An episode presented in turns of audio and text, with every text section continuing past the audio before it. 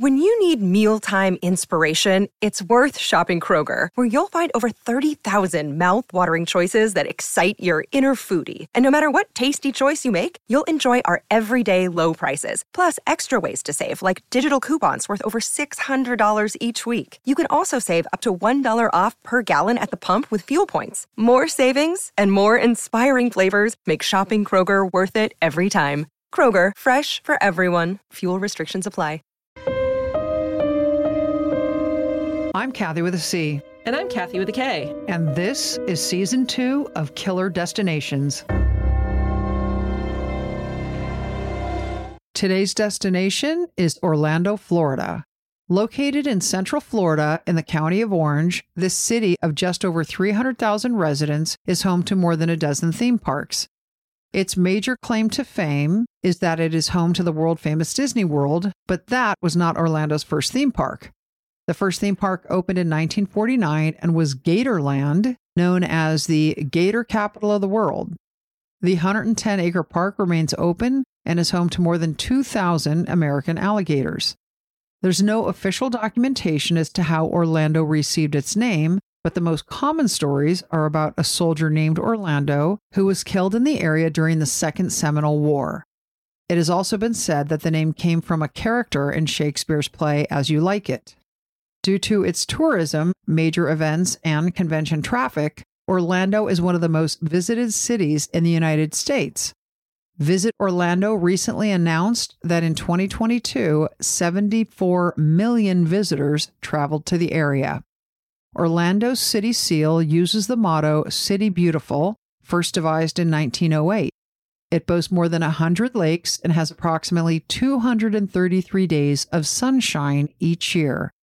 But in 1986, a dark and stormy pall was cast over the greater Orlando area as a silent and dangerous predator made female residents unsafe in their own homes.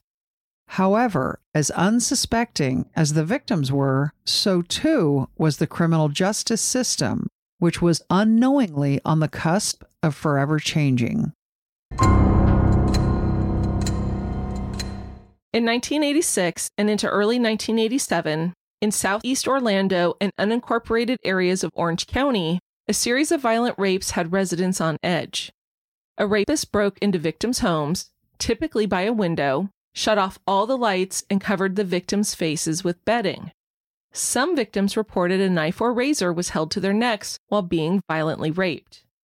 The intruder seemed to leave no clues as to his identity and typically took something from each victim's house.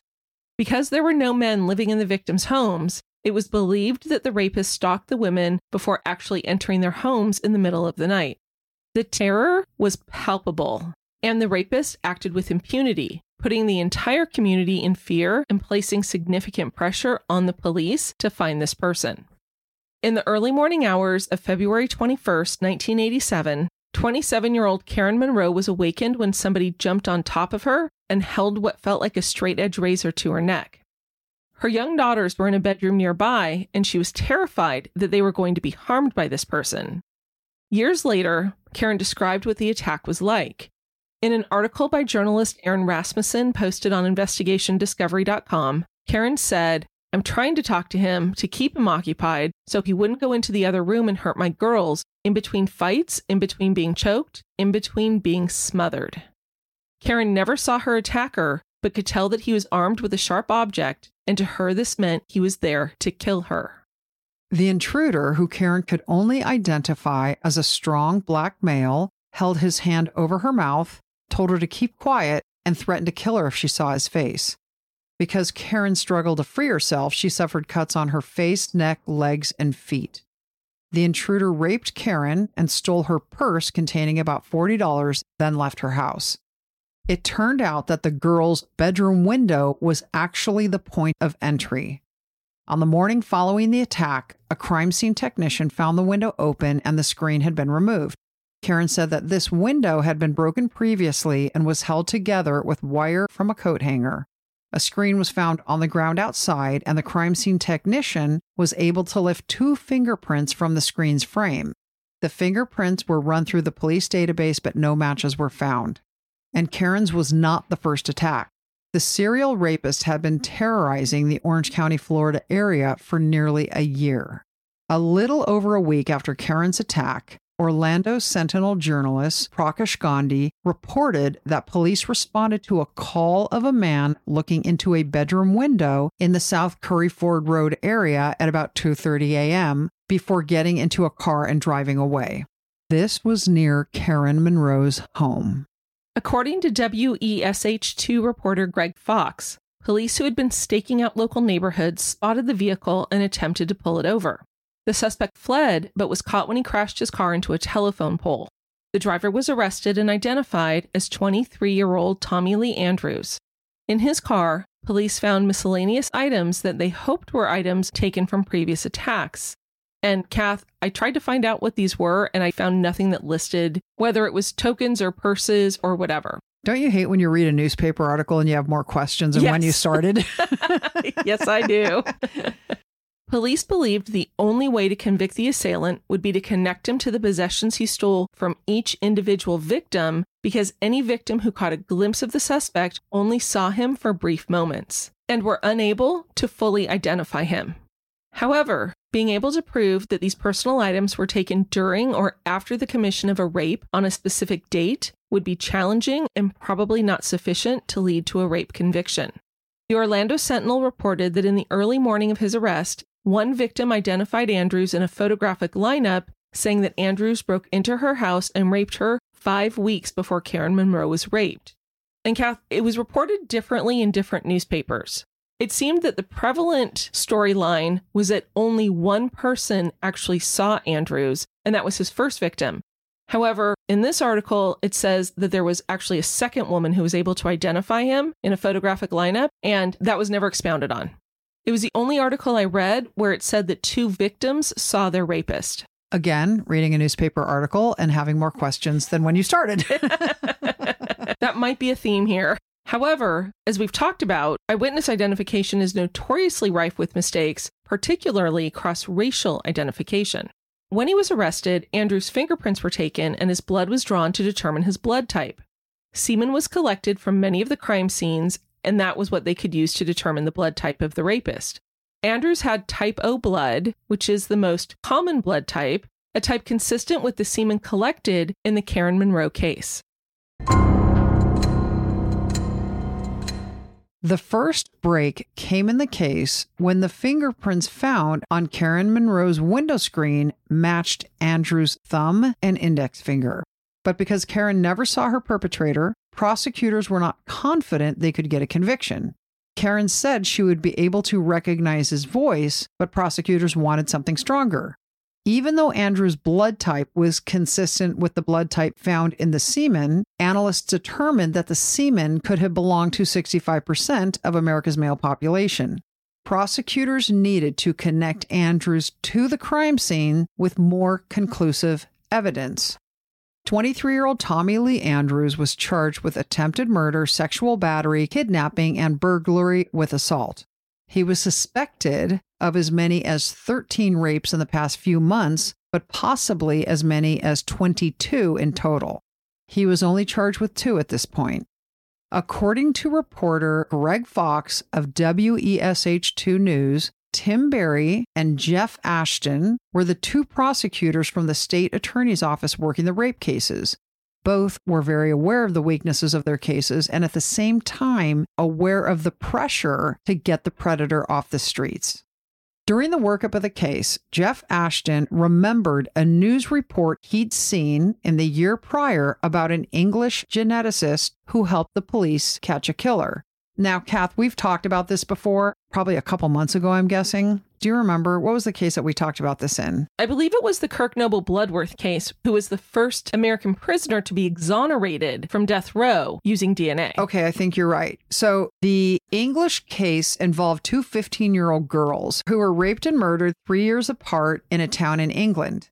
And Joseph Wambaugh wrote a book on it called The Blooding, which, again, even though we're giving you the end of the story, it's a great book and you should totally read it. It's so good. Anyway, there was a gentleman, Sir Alec Jeffreys, who I'm assuming was knighted after all this happened, but that's just an assumption. And he was working at the University of Leicester.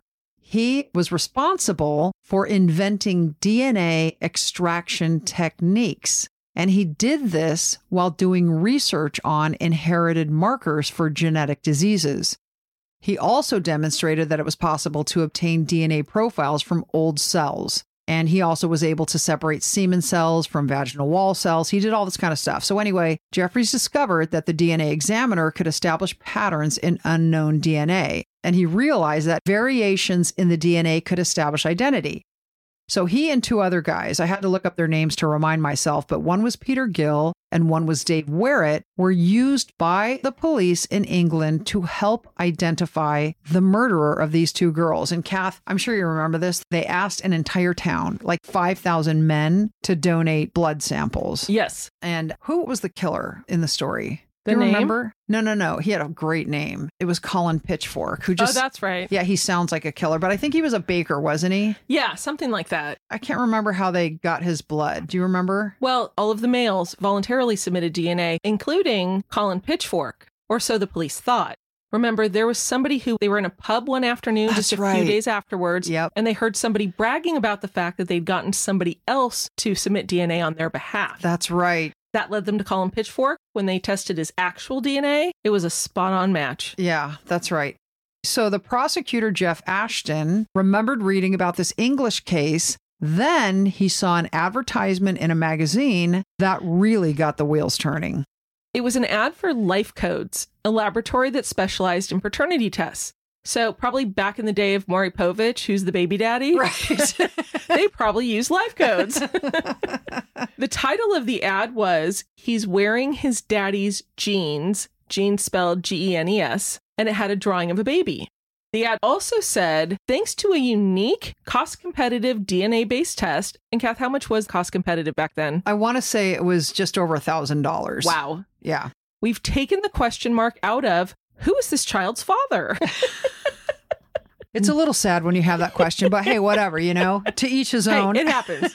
it happens. Now you can be sure with an average probability of 99.9%. The ad continued with When there's a match of these DNA segments, the visual proof is so conclusive that it will generally put questions of paternity beyond dispute. All it takes is a few milliliters of blood from mother, child, and putative father, and LifeCode's exclusive DNA print identification test will quickly, economically, and consistently establish paternity. And then, Kath, in fine print that was italicized, it mentions that LifeCodes was the original developer of this DNA paternity testing. So, after seeing this ad, prosecutor Jeff Ashton called LifeCodes and asked if the same kind of testing could be used to identify a criminal in a rape case. He was told that LifeCodes had multiple people working on that exact possibility. Ashton shared this information with his colleague Tim Berry, who was set to be the trial attorney for the first case prosecuted against Andrews. Tim Berry sent LifeCodes samples of Andrews' blood that was taken after his arrest and evidence from six cases in which Andrews was a suspect. They wanted to see if the lab could match his blood with semen, blood, and body fluids found at the crime scenes. Dr. Michael Baird of LifeCodes was able to make a positive match in two of the six cases Karen Munroe and Nancy Hodge. Nancy Hodge was raped May 9, 1986. This was nine months before Karen Munroe was attacked and was believed to have been Andrews' first victim. According to results found by LifeCodes, Andrews was beyond a doubt the source of semen in both of those rapes. According to an article by Katherine Ramsland entitled All About the DNA Revolution, 25 year old Nancy Hodge, who worked at Disney World, was attacked in her apartment and repeatedly raped, choked, and stabbed in the leg. The attacker then grabbed her purse and left. During the succeeding months, he raped many more women, taking care to keep them from seeing him. And on his way out, he always took something that belonged to them. The difference between Karen's case and Nancy's case was that Nancy actually saw her attacker. She estimated it was only for about six seconds in a very high stress situation in the dark, but she did see his face. Kath, do you remember? I think it was in the 90s, the Belmont Shore rapist. Do you remember that? No. Oh, seriously? Yeah. Oh my God, that was such a terrifying time. when I read about this case, it just made me remember how an entire community could be so scared. And at the time, we had a friend living in Belmont Shore, and I remember visiting her, and she offered to walk me to my car. But I knew that the Belmont Shore rapist was attacking women in the middle of the night in their apartment. So I didn't want her to walk me to my car because I didn't want her to leave her apartment. Oh, absolutely. Yeah. It was such a scary time. And I remember reading an article about one of the women in the Belmont Shore case who woke up to a man crawling on their floor. Isn't that like scary? Oh, like just- I get I get chills just thinking about it. totally. Yeah, I know. Complete goosebumps. It's terrifying. You talked about your sister-in-law a couple of episodes ago waking up and there was a man in her bedroom. Yeah, But one, her husband was there, and two, he wasn't crawling on the floor. crawling on the floor. It adds such a weird factor to it. Yeah, just so malevolent. Yeah, Yes, ex- malevolent. Perfect word. I remember the Belmont Shore rapist was caught like 18 months later and connected with DNA. But they had arrested a young man, I want to say in his early 20s, as being the Belmont Shore rapist. And he was like a guy who worked for like the Parks and Recs department. And he was the rapist? No, he was not the rapist. They arrested him as being the rapist. Then they found the real rapist and connected the real rapist with DNA. So the Park and Rec guy sued the city and got like $2 million. Wow. I just remember that was such a terrifying time. And there's so many bars in Belmont Shore, you know, which you and I used to frequent. Frequented quite a bit. exactly. But it's just scary what this can do to an entire community. Kath, why are so many dogs now suffering from health issues? Actress Katherine Heigl, who's helped save over 16,000 dogs through her foundation, said she's seeing more issues with joints, odors, and health than ever before. And after doing a ton of research, she feels there's one place we can look to improve any dog's health their food. What she discovered is actually the way many dog foods are made can create toxins that could be wrecking our dog's health. And this is true even for many of the premium brands. Fortunately, she found that just by adding a few special superfoods to her dog's food, she saw a huge transformation in their health. She's made a 20 minute video explaining step by step how anyone can do the same thing to see incredible changes in their dog's health. And Kath, as you know, we have a schnauzer named Ollie. And even though my husband insists he is not, he is overly flatulent. After I started giving him this food, I swear there was a reduction in his smell. I love that. And I'll come over to your house now. Exactly. Well, and you know, we have a Vizsla we call Orange, and she's a senior dog. And over the last couple weeks, she has actually had more energy to be running around the backyard with the younger dog, the Doberman we call Brown. or crazy. A little bit. So if you want to keep your dog healthy and happy, go to badlandsfood.com slash killer D and watch Katherine's video right now. Again, that's B-A-D-L-A-N-D-S F-O-O-D dot com slash killer D. When you need mealtime inspiration, it's worth shopping Kroger, where you'll find over 30,000 mouthwatering choices that excite your inner foodie. And no matter what tasty choice you make, you'll enjoy our everyday low prices, plus extra ways to save, like digital coupons worth over $600 each week. You can also save up to $1 off per gallon at the pump with fuel points. More savings and more inspiring flavors make shopping Kroger worth it every time. Kroger, fresh for everyone. Fuel restrictions apply. Save big on your Memorial Day barbecue, all in the Kroger app. Get three pound rolls of juicy 80% lean ground beef for $3.49 a pound with a digital coupon. Then get select varieties of flavorful Powerade, Body Armor Super Drink, or Arizona tea for 77 cents each, all with your card. Shop these deals at your local Kroger today, or tap the screen now to download the Kroger app to save big today. Kroger, fresh for everyone. Prices and product availability subject to change. Restrictions apply. See site for details. Due to the brief period that Nancy Hodge had seen her attacker, prosecutors believed her case was stronger and wanted to try it first. They intended to introduce the DNA evidence, even though there had never been DNA evidence presented in a United States court. But prosecutors wanted other evidence connecting Andrews to the crime scene because they weren't sure if the jury would accept the DNA testimony. Before the start of the October 1987 trial for Nancy Hodges' rape, Judge Ron Powell held an evidentiary hearing to determine whether the DNA testimony could come into evidence. Because it had never been used, the evidence had to pass certain tests of acceptability within the scientific community. The judge's role is to act as a gatekeeper to prevent junk science when confronted with issues involving expertise beyond the average layperson. Each side was to present experts at the evidentiary hearing on the DNA evidence, and the judge would decide whether it should be allowed to be brought before the jury. According to court records, there was an issue with what prior case law decisions the Florida judge needed to follow in order to determine whether new scientific evidence could be presented to the jury. One set of cases that every law school student knows. And you would know that because you're a lawyer. Last week you told me I'd just done Crim Law 101. so, this one set of cases begins with Frye versus the United States. This was a 1923 case wherein the defendant took what was called a systolic blood pressure deception test, which I'm assuming the successor to this is probably called a polygraph, and this defendant passed. But the judge would not allow the testimony and evidence. The court held that it was properly excluded because it did not gain the proper scientific recognition and acceptance in the psychological and physiological communities. Frye held that new evidence requires that the theory and method be accepted in the scientific community and then the technique was applied correctly. If so, the jury gets to hear it and decide whether they believe the facts. Now, later case law held the standard was not so strict and did not require general acceptance in the scientific community. At the time of the hearing, the Florida Evidence Code said, quote, if scientific, technical, or other specialized knowledge will assist the trier of fact in understanding the evidence or determining a fact at issue, a witness qualified as an expert by knowledge, skill, experience, training, or education may testify about it in the form of an opinion. End quote. This was the approach based more on relevancy, and this was the standard that the judge applied during the evidentiary hearing in Andrews' case. Prosecutors needed to back up Life Code's findings with expert opinions at the hearing regarding the scientific technique and how it applied to their case. Prosecutor Tim Berry called a well respected MIT biologist, Dr. David Housman. They also called two forensic scientists from Life Codes, one being Dr. Alan Giusti and the other Dr. Michael Baird.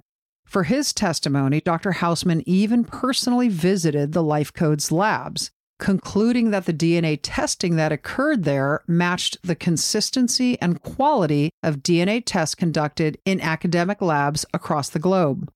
Prosecutor Berry was able to elicit testimony on the history of the collection of genetic material, the methods of separating genetic material from DNA, and the technique of comparing genetic strands.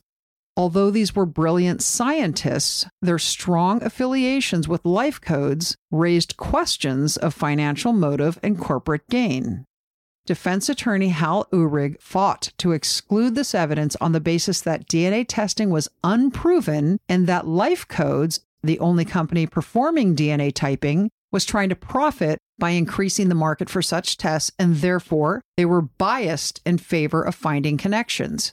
He pointed out that nobody actually saw the process and that the statistics were not believable.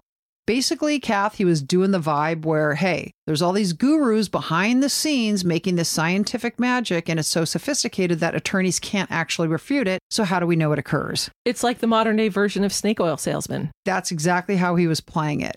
But for all of his arguments, the defense attorney could not find a single scientist who would testify against the theory, methods, or interpretation relating to the DNA evidence. That's fascinating considering this is the very first case. I know. Kathy, I totally agree with you. But I read a bunch of articles where the MIT biologist, Dr. Housman, was sort of the best of the best of the best. And everyone kind of said, hey, if Housman's saying it, it's true, because apparently he was beyond ethical reproach.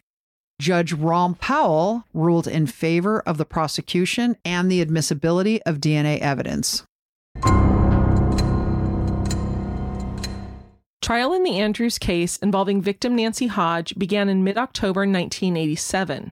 According to an article in the Orlando Sentinel by journalist Roger Roy, Nancy Hodge took the stand and identified Andrews as her rapist. The defense did their best to impeach her testimony due to the stress of the situation, the darkness of the room, and the very brief look she got of him. The defense brought up two witnesses, Andrews' girlfriend and sister, who testified that he was home on the evening of the rape and therefore could not have committed it. On October 21, 1987, prosecutors presented their DNA evidence. The same doctors at the evidentiary hearing testified at trial. jurors heard this strange scientific evidence about chemically extracting genetic material from certain parts of DNA molecules found in blood and semen and comparing them.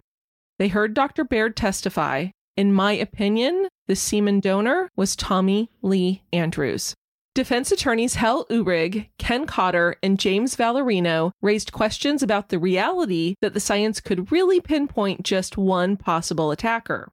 Prosecutor Tim Berry wanted the jury to hear that the likelihood of two people sharing the same genetic code was 1 in 10 billion. And Kath, it was reported that defense counsel challenged him on these statistics because the figure presented, the 10 billion, was actually greater than the Earth's population at that time. The judge ruled that the prosecutor did not properly present expert witness testimony on the statistical data, and the jury was not allowed to hear it. Prosecutor Berry later told a journalist that he withdrew the statement out of fear it would not stand up on appeal because the statistics were based on samplings from 500 individuals. To the jury, defense attorneys argued that the DNA testimony was unproven and untested but they admitted to the jurors that they could not get any expert to say so. The jury foreman said that the debate about whether the testing was accurate was a major point of contention. He said, We heard the witnesses say that this is consistent with, this is similar to, but we never heard them say this DNA absolutely came from him. The foreman said the test does not compare the entire DNA molecule, but rather a tiny fraction, and jurors didn't know whether identical small fragments might be found in samples of different people. Judge Powell declared a mistrial after the six person jury deliberated for five hours and told them they could not reach a verdict. That seems like an awful short amount of time. I felt like it was a short amount of time Okay. as well. I was not impressed by the five hours. And so the prosecutor, Tim Berry, was floored that they could not agree. In addition to the problems with using the DNA, the jury foreman said he believed the victim, but some jurors expressed concern that she might not have gotten a good look at him. And remember, Kathy, the testimony was that she saw him for six seconds approximately. The foreman even said, I could say that I think it's probable that this is the man who committed this crime, but that's not what I was told to do. I really like that statement. I do too, because he's talking about reasonable doubt. And also not putting your own biases into what you're seeing at trial. You're right. I believe this is the guy, probably. However, They didn't reason- prove it. Right. And so, what's interesting, Kath, is that when they talk about testing the entire DNA strand, what jurors didn't realize was because they weren't allowed to hear the probability, you know, the one in 10 billion or whatever it was a prosecutor wanted to present to them, they didn't understand the statistical anomaly of actually having a hit. I want to say, and I don't even know if it was known at the time, but what is it like 99% of our DNA is similar to those of our neighbors? But it's the, and I'm sure I'm massacring the stats a little bit, but it's like 1% of our DNA is unique and different. And it's from those unique portions that scientists pull strands and compare. But all of that was not explained to this jury. And so, like you said earlier, it seemed like voodoo.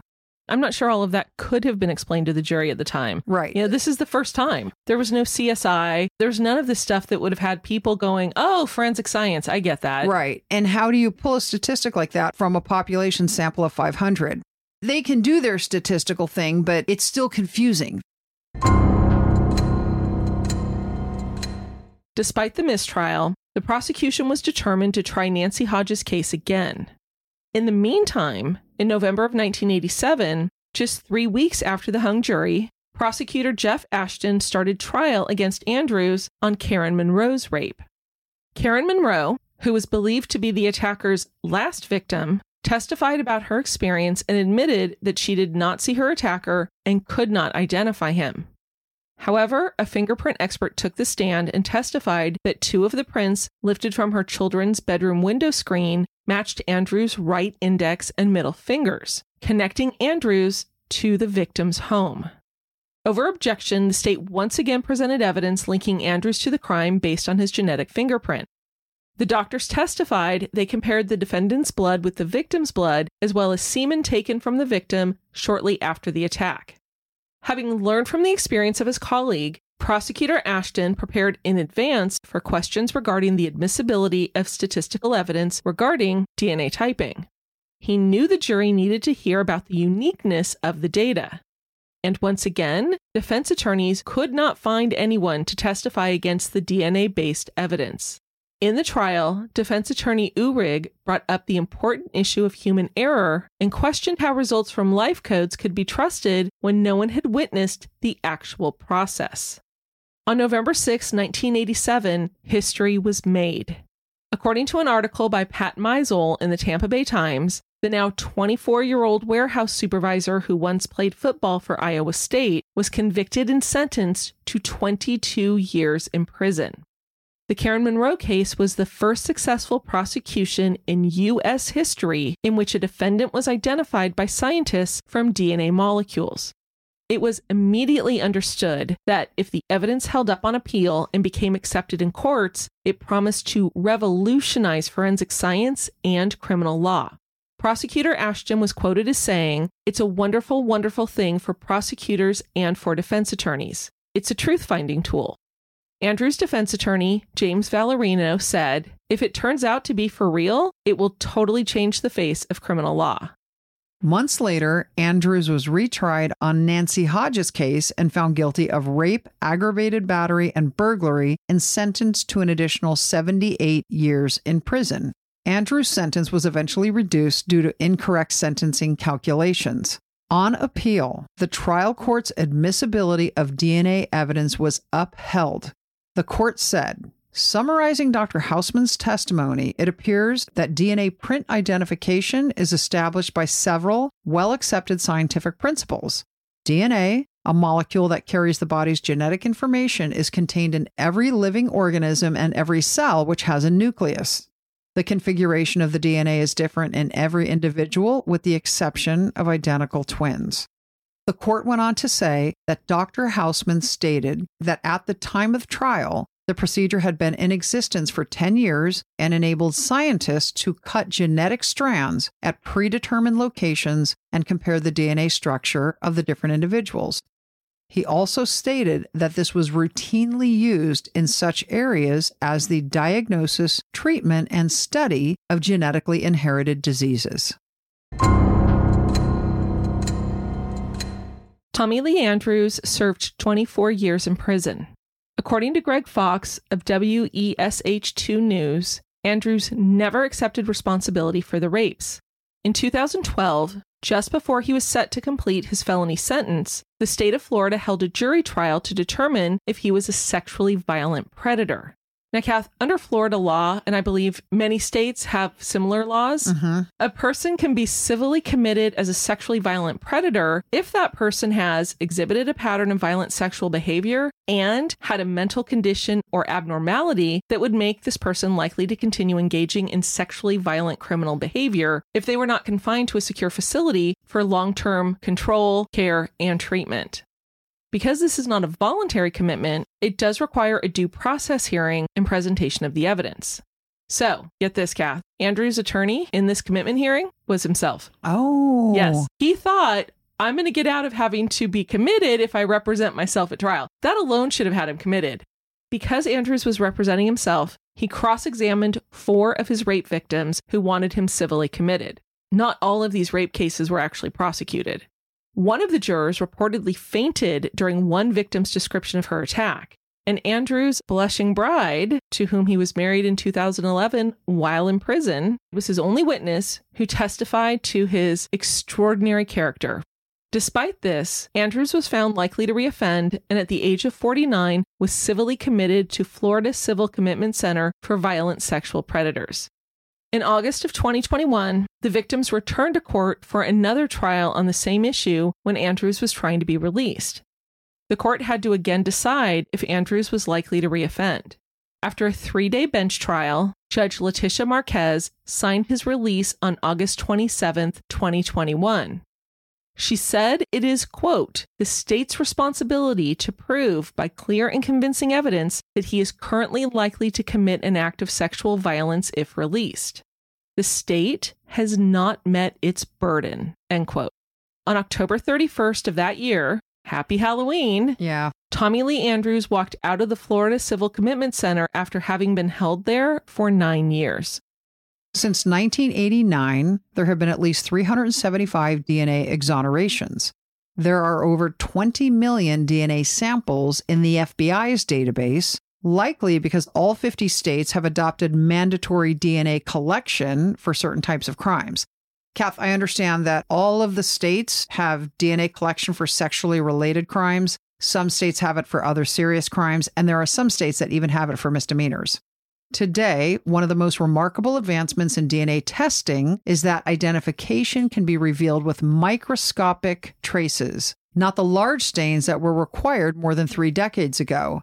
Sweat, saliva, and skin cells can all be used to make a match now. DNA science is now part of our culture, hammered home with our favorite crime dramas and crime podcasts. This is your favorite one. You're welcome. Jurors not only trust it, but they also expect it, and convictions based on genetic evidence are now routine. Thanks for listening. Hope you enjoyed the story as much as we enjoyed telling it. Rate us, review us, mm-hmm. and follow us on Facebook and Instagram. Only five stars are allowed. Remember that.